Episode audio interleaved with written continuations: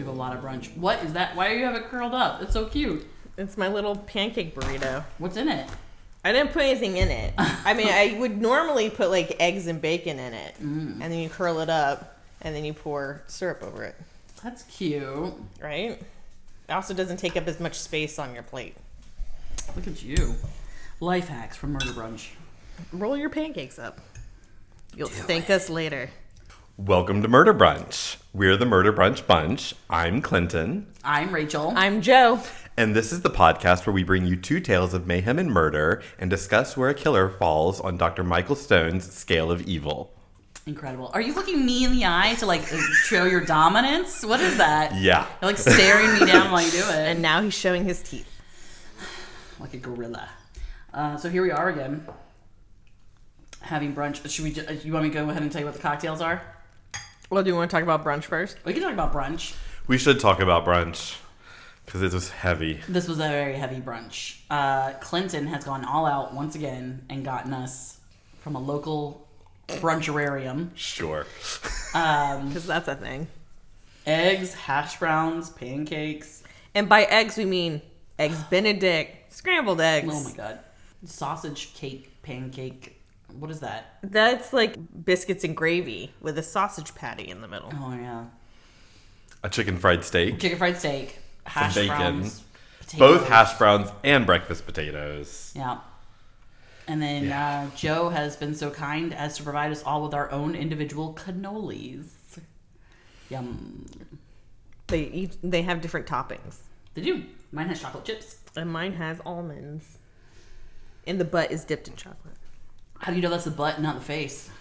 Because it's dipped in chocolate. It's always gonna be the butt, I don't know what you dip in chocolate, but my face. Um, but yes, it's it's as always a lot of food, and we did not prep for today's brunch like we usually do. we did fast before we came over. Um, but it is good to be back. We've had a couple weeks off, but here we are brunching again, so that's nice. But on the sad news of things, it is our last episode for season two. Mm-hmm. Wah, wah. So I don't know what you mean about two weeks off. I was still brunching every Sunday. And Uh, I'm sure discussing you murder. were. And discussing murder. Just with whoever at the restaurant. As one does. Mm-hmm. Um, but yeah, it's been a good run, good season two run. So, uh, so, so our drinks today are a little different for our season finale. All right. Instead of doing our traditional cocktails, we are doing shots. today. Shots, shots, shots, shots. And this particular shot, so raise your glasses because we're all gonna do this at once, is called a princess shot. Oh, All right? So It's not cheers. pink. It is not. Whew. Another. Okay. I'm gonna serve those. Not up. really. Yeah, you gotta do at least one more. I can immediately identify all three ingredients in that Yeah. shot. I a, li- a full disclosure. I okay, so I used apple pucker, green apple pucker. It's really supposed to be watermelon pucker. Oh, Like- so it is supposed to be pink. it is supposed to be pink, but the local liquor store did not have it, so we're doing apple pucker. I enjoy it.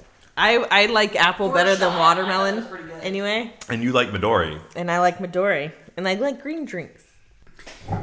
It's supposed to be watermelon pucker, vodka, and sour mix. But since the only thing that I had to change out was the watermelon for green apple. But it is a very fruity, silly little drink. But it's fun to do shots. We haven't done those before on the show. I mean, sometimes we drink our cocktails like shots. But yeah, sometimes. Sometimes you have to get them down that far, that fast. Okay. Well, I have the first story for today. And we are ending with our second literary or movie character that we do twice a season. So this is our second one. The first one we did this season was Frankenstein's Monster, right? So here is my fictional character that we're going to put on Dr. Michael Stone's Scale of scale evil. of evil. All right, here we go. Inigo Montoya was born in Arabella, a small village in central Spain.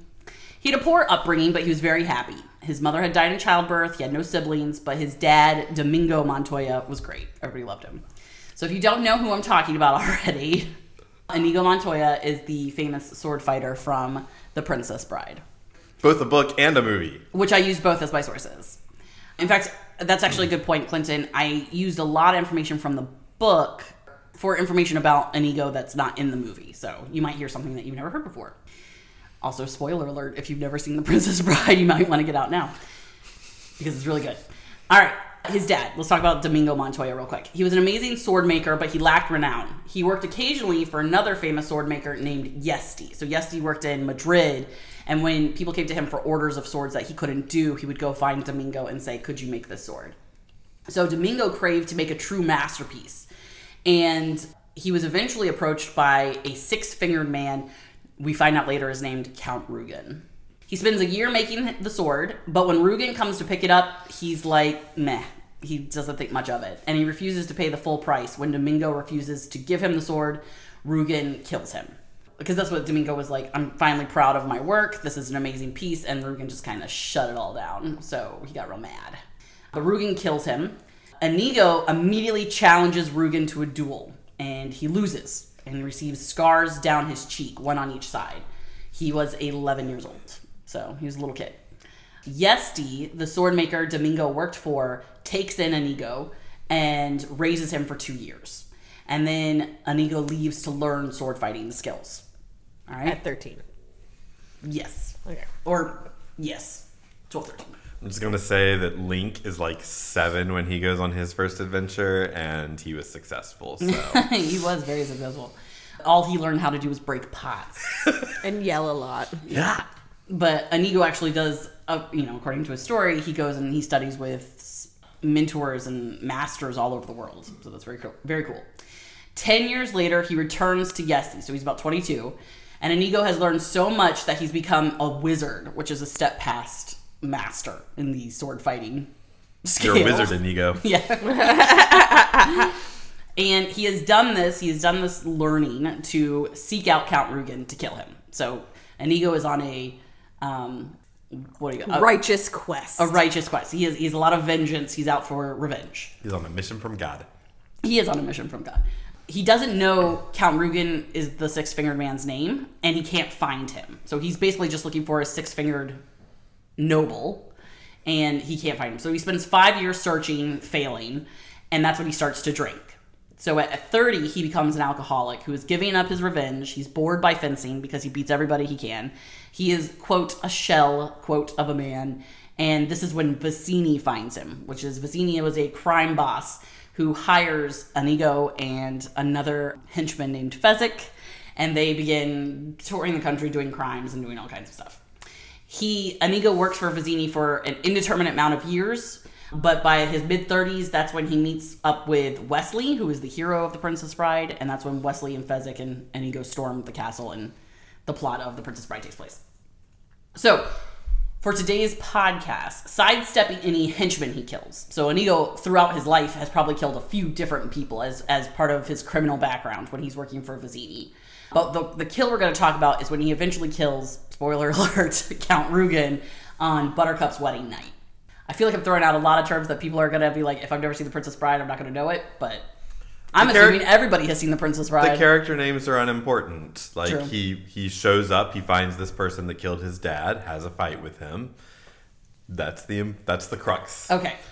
So we're going to talk about the night he killed Count Reuben. He chases him through a castle, and again, I'm, I'm taking this directly from the book, so it might be a little different from the movie. He chases him through the castle where they meet in the billiard room, and the Count surprises him with a dagger to the stomach.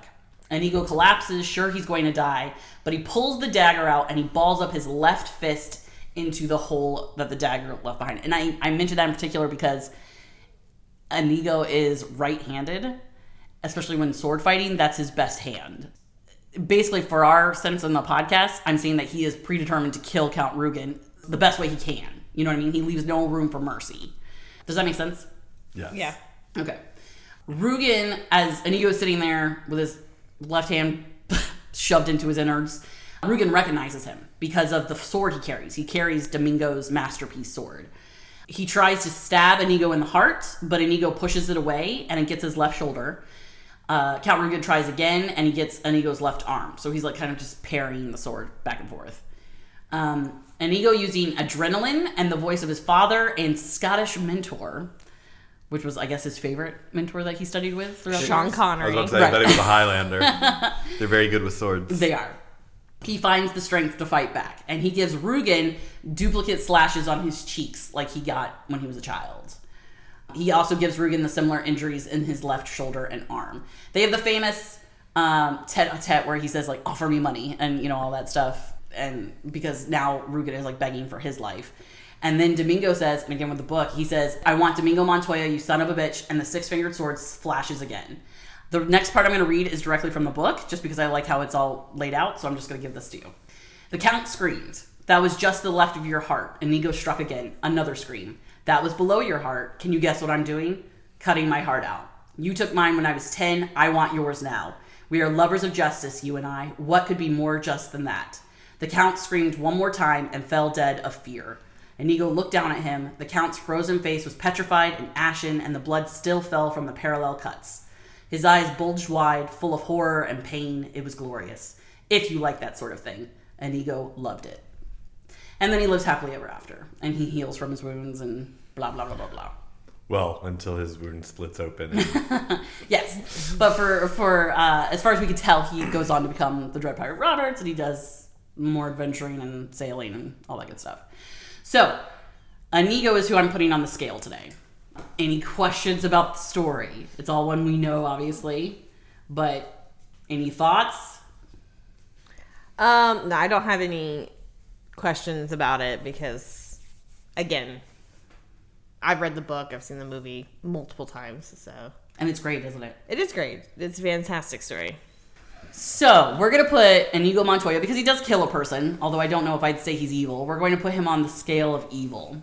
Uh, which what is the scale, Clinton? the scale ranges from category one. Justifiable homicide. How dare you? to category 22. Rachel. Psychopathic torture murderers, where torture may not be the. Torture is the primary motive, primary. but it need not always be sexual. There we go. I was close. That was fun to watch. So, um, okay, so for Inigo, I keep wanting to say Inigo. I don't know why I want to pronounce it like that. Anyone want a peanut? We could do this entire episode of just lines from Princess Bride. Oh my god. it would be glorious. So I have two spots that I think um, Inigo would fit into. One is justifiable homicide. Even if you put aside his revenge motives, in the moment, Count Rugen is trying to kill him. And so he is defending himself. So justifiable homicide. Or four, which is killing in self defense but extremely provocative toward the victim. Because obviously he has hunted Count Rugen for a number of years. And even though Count Rugen didn't know he was, he was being hunted, in the end, he is going after him. So that's what I've got so far. Debate. Well, I would have to go with le- uh, with level one, um, just fight h- homicide because even though he has been hunting him, he never put on a pretense. There was no trickery. Oh yeah, that's true. I mean, he does say, He- "My he- name is Inigo Montoya. You killed my father. Prepare to die." So Right. he was never going to like No, travel. he, he didn't try to s- you know s- settle up next to him and and you know get close and then stab him in the back or Right. anything like that. It was very much like, hey, you, I'm gonna kill you. With also that one thing that you didn't touch on um, was Count Rugen is a serial killer. Oh yeah, I mean, Cal Rugen is not a. And nice I mean, guy. like he would be an- a number twenty-two probably, just because he is the constructor of the, machine. Mm-hmm. the machine, and the the pit, right? And Inigo f- knows that about him because he does save Wesley from the machine. yes, he does know that the machine exists. He knows about the pit of despair. I don't know if it's touched on whether he knows Count Rugen was responsible for that or if that was Prince Humperdinck. But he, I mean, I think he's aware that Count Rugen is not a good person. Right. So I think that with those factors, or he's doing a service to the Mm. world. Well, here's where you get into the morality of it. Like, should should vigilantes be going around killing bad guys, quote unquote bad guys, because they know them to be bad guys, or should they be sent through the justice system just like everybody else, and you know, and arrested and put on trial? And Well, that's just talking about an idealistic world.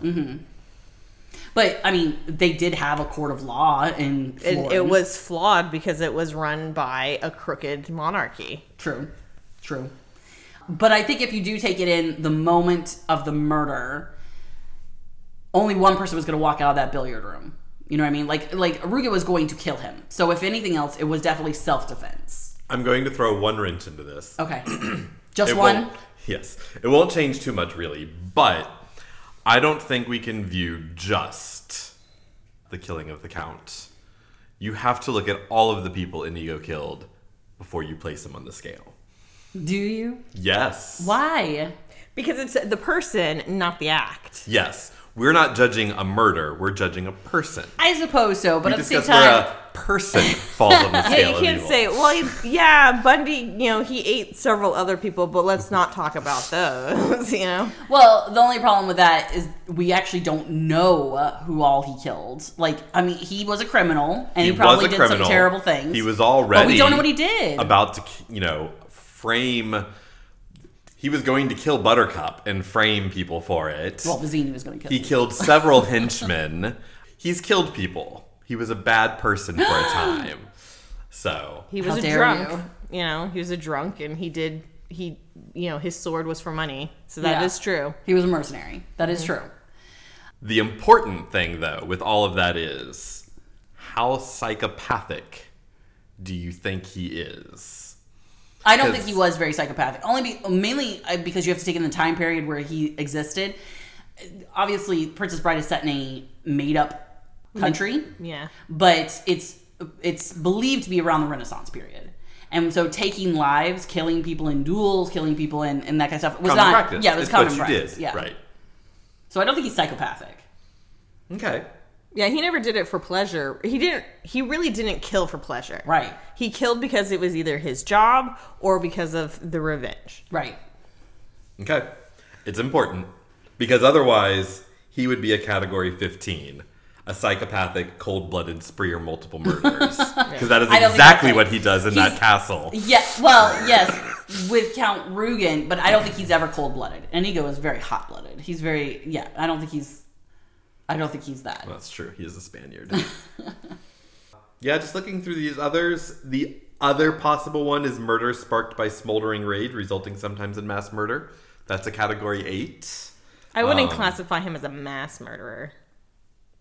Because even uh, so, we were watching the movie again too, just so I because I did both. I watched the movie and read the book recently for the umpteenth time, and even the murders in the movie there aren't very many. Most of them are knocking people out. Like when he fights Wesley, Wesley knocks him out. Wesley knocks out. He Fezzik. straight up kills five henchmen in the hallway. Right, uh, but I'm putting. I, if you'd let me finish my thought, Clinton, then yes, the nameless, faceless henchman that is part of any movie that has swashbuckling that does happen. They're people too, Rachel. Are they? They have families. I doubt it. And now orphan children. Yeah, but he doesn't like there. He doesn't murder people throughout the movie Oh, because anymore. he doesn't then. see them as people. I see. He doesn't murder people throughout the movie or the book. Is all I'm saying. He, There's gonna it's- be a, a, a march now. Just a bunch of henchmen with signs. Where are people too? we're So- more than a helmet. I think it, it's worthy of the debate, though, Sure. because I mean, really, it does come down to uh, how much psychopathy you see in him. Because so that one, category eight, is persons with few or no psychopathic traits, but murders of a more severe type. So Well, I don't think they're severe at all. There's a quick sword through the heart. Done. He doesn't. He doesn't let it he linger. slashed a face, face. That's just That's- Rugen. arm, That's arm. that's just one. That's just Rugen. and that was because of revenge. And that was an eye for an eye. Even Jesus. Ooh, I don't know. that sounds Jesus goes on the scale. uh, torture is sadistic to me. Oh my god, what are you doing? You're ruining my childhood. I'm willing to I'm willing to take into account the the kills of of random henchmen or done in the name of his job. But I really wanted to put this one murder in it because it's the it's the one we have. Right, For, yes. for text. Like we It just don't know. sounds to about me it. like a torture murder, though the torture element is not prolonged. No. No. He's not a torture murderer. I'm just saying, That's not torture. He sticks him a couple times. That's it. with the intent of keeping him alive I know he does threaten before to cut killing. his heart out. Yes. I'm just saying, that's a category 18. I don't think he's at 18.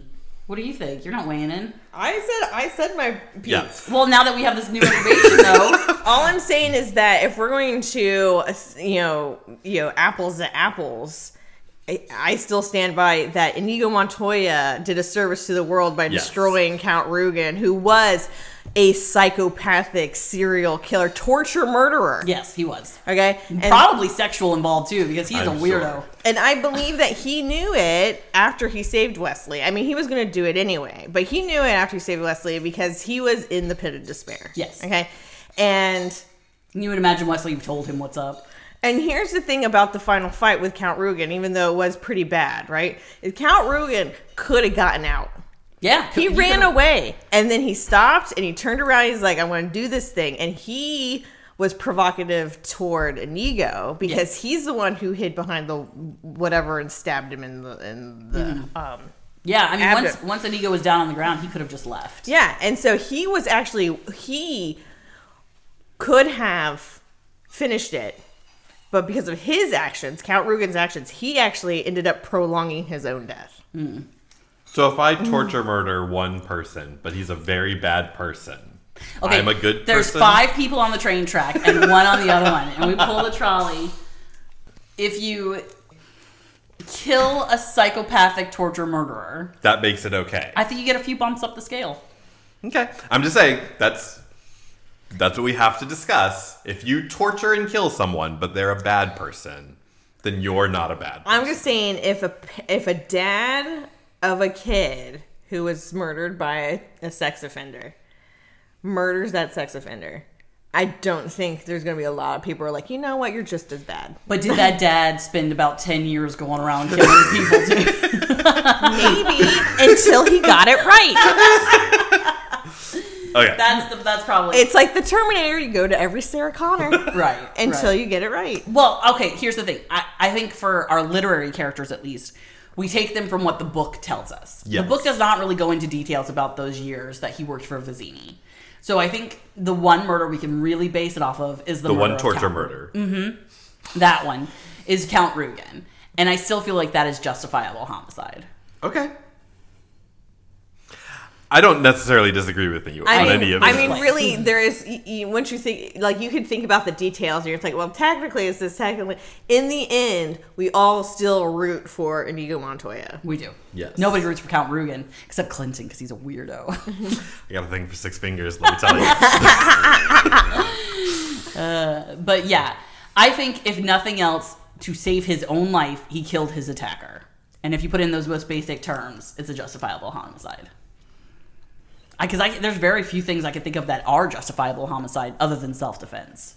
Like we've had this discussion before, re- uh, listeners, because you don't. I mean, when we're not on microphone, we've talked about like who is going to be in a number one spot because it was hard. I was looking for one Right. for my story. because very so rarely in life is it justifiable to kill anyone and i think that the one situation it can be is in self-defense All right, so here we have then one justifiable homicide. Yeah.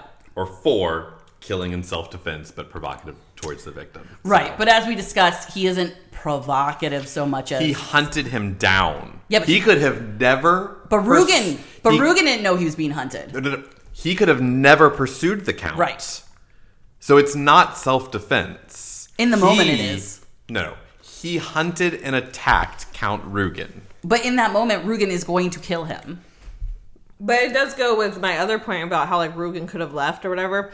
He could have just let him go. yeah So Clint does make a valid point. what about the whole thing about like he didn't trick him into anything or whatever I don't think that he was provocative in that that aspect or whatever, but he did make the choice to pursue. he did It, it's not self-defense if I come after you and then kill you. I suppose that's true. I suppose that's true. we could say, you know, Count Rugen is doing justifiable homicide. Because the thing is, It would have been It had would've he been. killed. Yeah, because if he had if he had stabbed Inigo and then Inigo and then he had left, and then Inigo would have gotten better and still have hunted him again. You know what I mean? He wouldn't given up his quarry. One hundred percent. Yeah. So, Yeah. So really, Count Rugen is the victim. oh my God, you guys. so I think I am go- though. I'm going to use that as the argument to say it is justifiable homicide. It is not self-defense. Well, now I feel like we're on. I feel like we're on number four. Or uh, okay, because number one is just justifiable homicide. It doesn't actually make any claims to self defense. Right.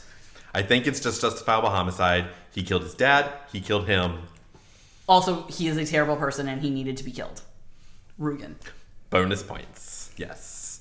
Because that's an interesting thing you could make as justifiable. If it's if it is truly a like if someone had assassinated Hitler, that's not self defense, but I would say that's justifiable homicide. Well, every time they'd make it do an execution. That is true. We are supposed to believe that is justifiable homicide. So, Interesting. but you didn't expect this discussion on your fantasy character. But I know, I know we're, we're aching for a justifiable homicide. So I will agree.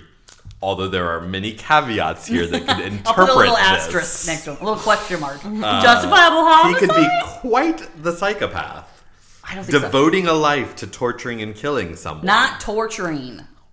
Just killing. And he did give it up. yeah, he stopped after He that. did Well, stop. he became a Well, pirate. yeah, I he mean, became a fucking pirate. No, I mean like look, there's not a lot of jobs for Spaniards back in that time. I mean like by the time he met Wesley.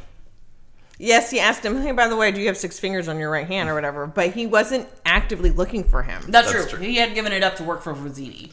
Like that was part of it, is that he had given up his plan for revenge, and that is stated in canon. Yeah. And so it kind of was just fate.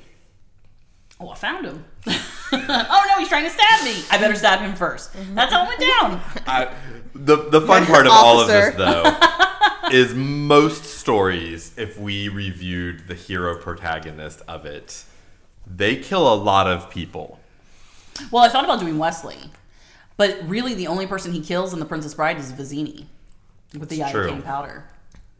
He doesn't kill Humperdinck. I know, but in his exploits as the Dread Pirate Roberts.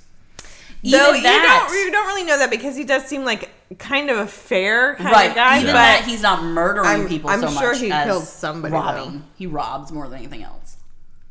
But anyway, I did Inigo. Inigo because he's he has that great battle with Calgrigan. So all right so we'll put Enigo Montoya Yeah. as our only category 1 justifiable homicide The only person we could think of for a category one who is not real is Inigo Montoya. Very good. All right, so let's move on. Story two. This is typically an unsolved murder. So we don't have anybody to put on our scale, but we're just going to have a little lark anyway.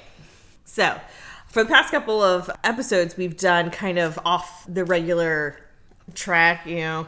You did the the founding father story, which I found completely fascinating, and then I did something else that I can't remember that was weird. The guy, the um, nomad guy, the hiker. Oh, the hiker, right. Okay. So, but this we're going back to a technically unsolved murder. All right. So, the time, March 18th, 1969, the place, Houston, Texas. Local 38 year old socialite Joan Robinson Hill becomes violently ill.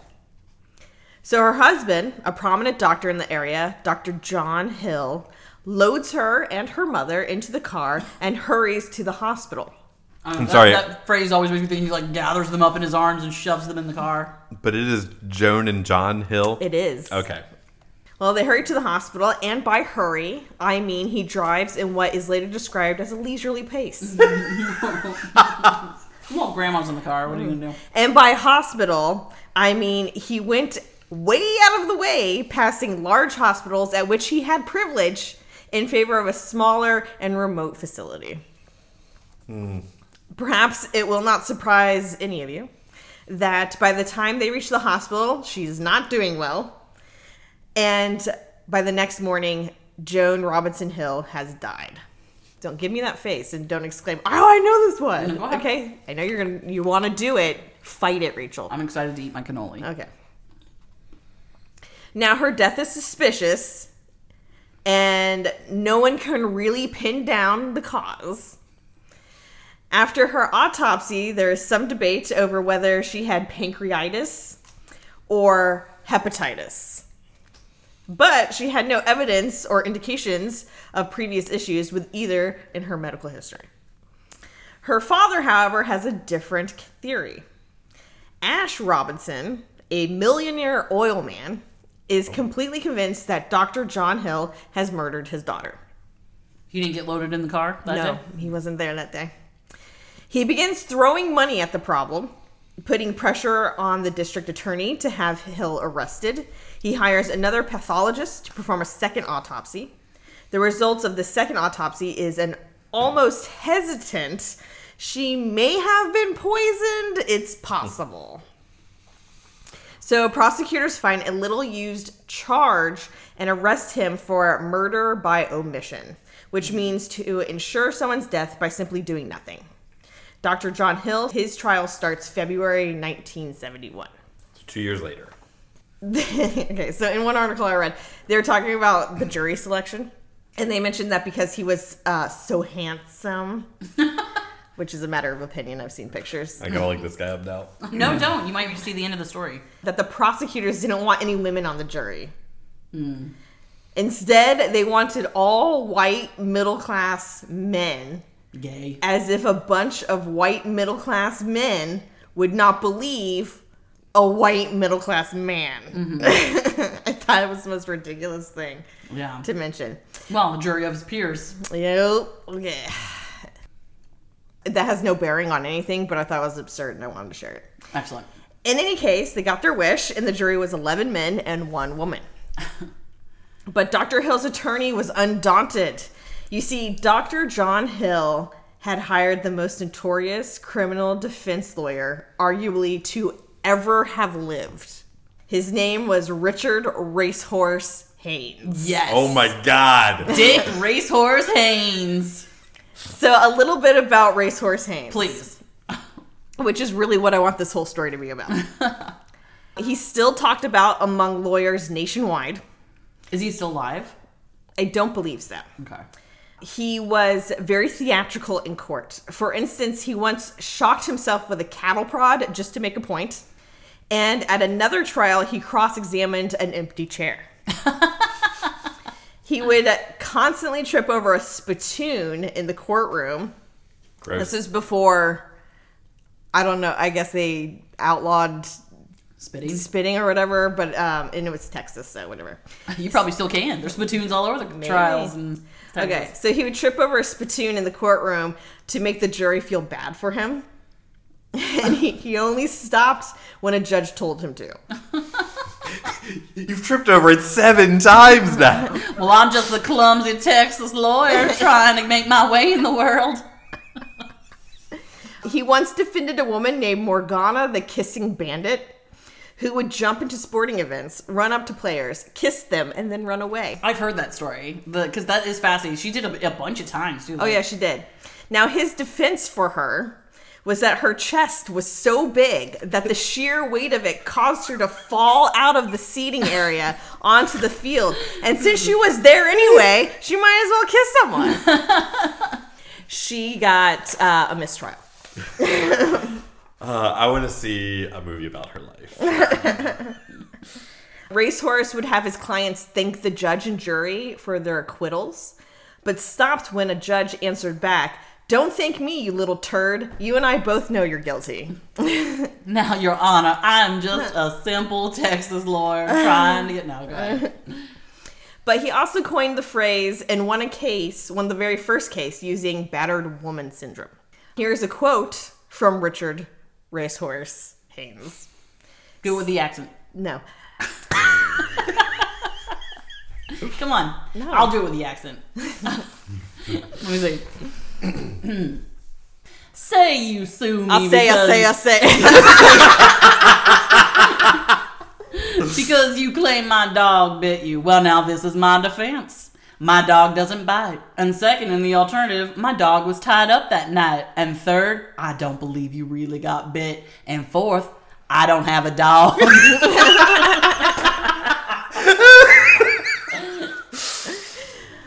I love him so much. okay, so the trial be- begins, and this is the prosecutor's theory of what happened. Dr. John Hill brought home from the hospital several petri dishes containing a harmful bacteria of some kind. He then infected pastries, which he fed to his wife.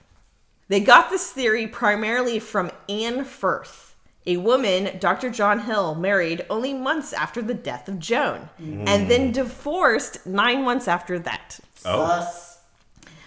Though they had been married and she could not be compelled to testify, she decided to do so anyway. However, Anne was rather theatrical herself. Do with the accent.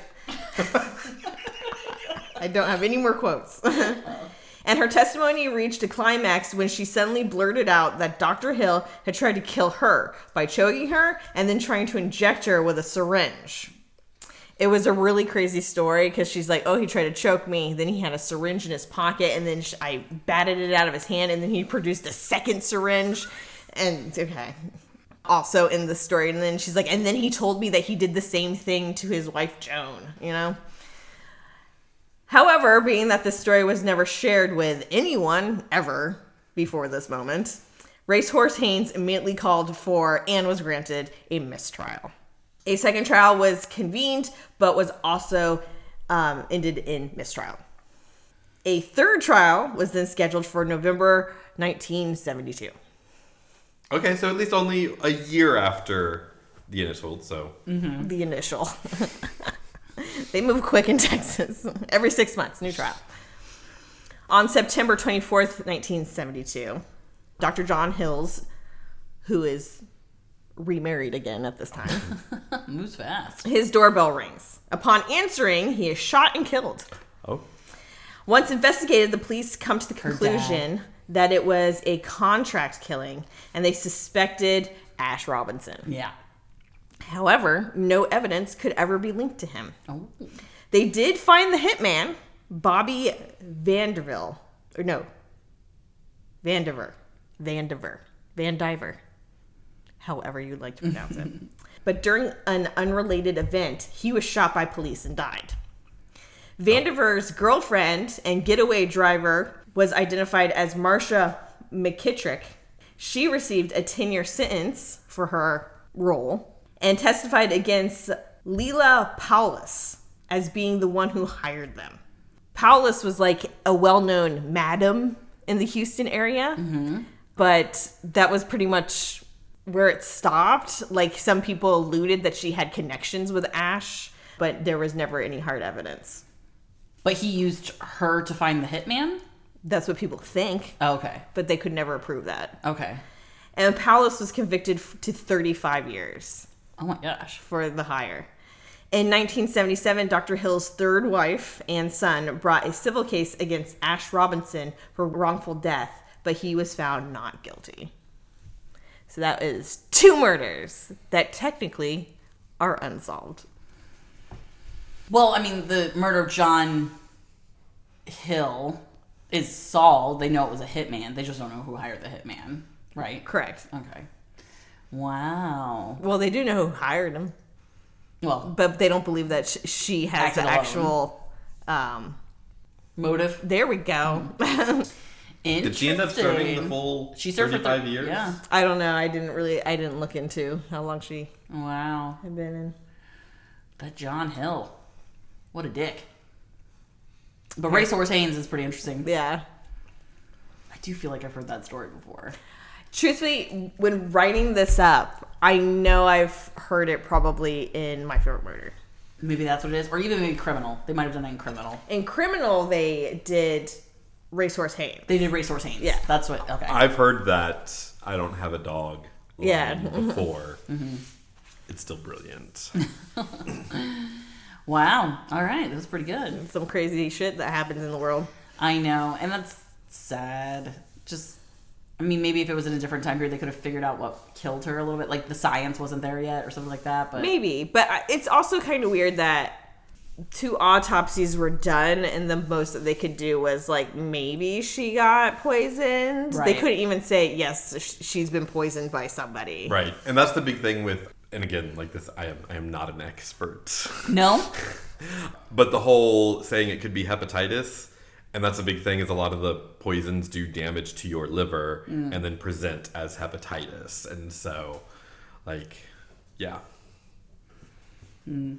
Also, like, I assume the s- the closer to death that an autopsy is done, the more accurate it has to be. So anytime it's like let's let's dig them up and do the second autopsy, like gotta how get, it gets has to get worse. Oh. right? Like, Well, and also, what kind of doctor was he? Like, he had access to bacterium that he was bringing home and possibly injecting her with. Well, that's what his crazy ex Right. wife, second wife, uh, was saying. She said that she had walked into the bathroom and found petri petri dishes that had like some kind of pink stuff growing in it. And then he was very upset that she was in the bathroom looking at it and he shooed her away.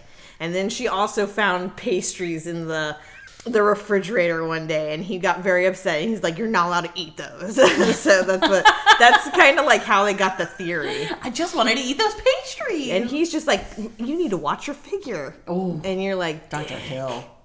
he, he would never poison anybody but he would call them fat I mean, he's a doctor. yeah So, okay. So, I suppose this is the end of a, another season of Murder Brunch.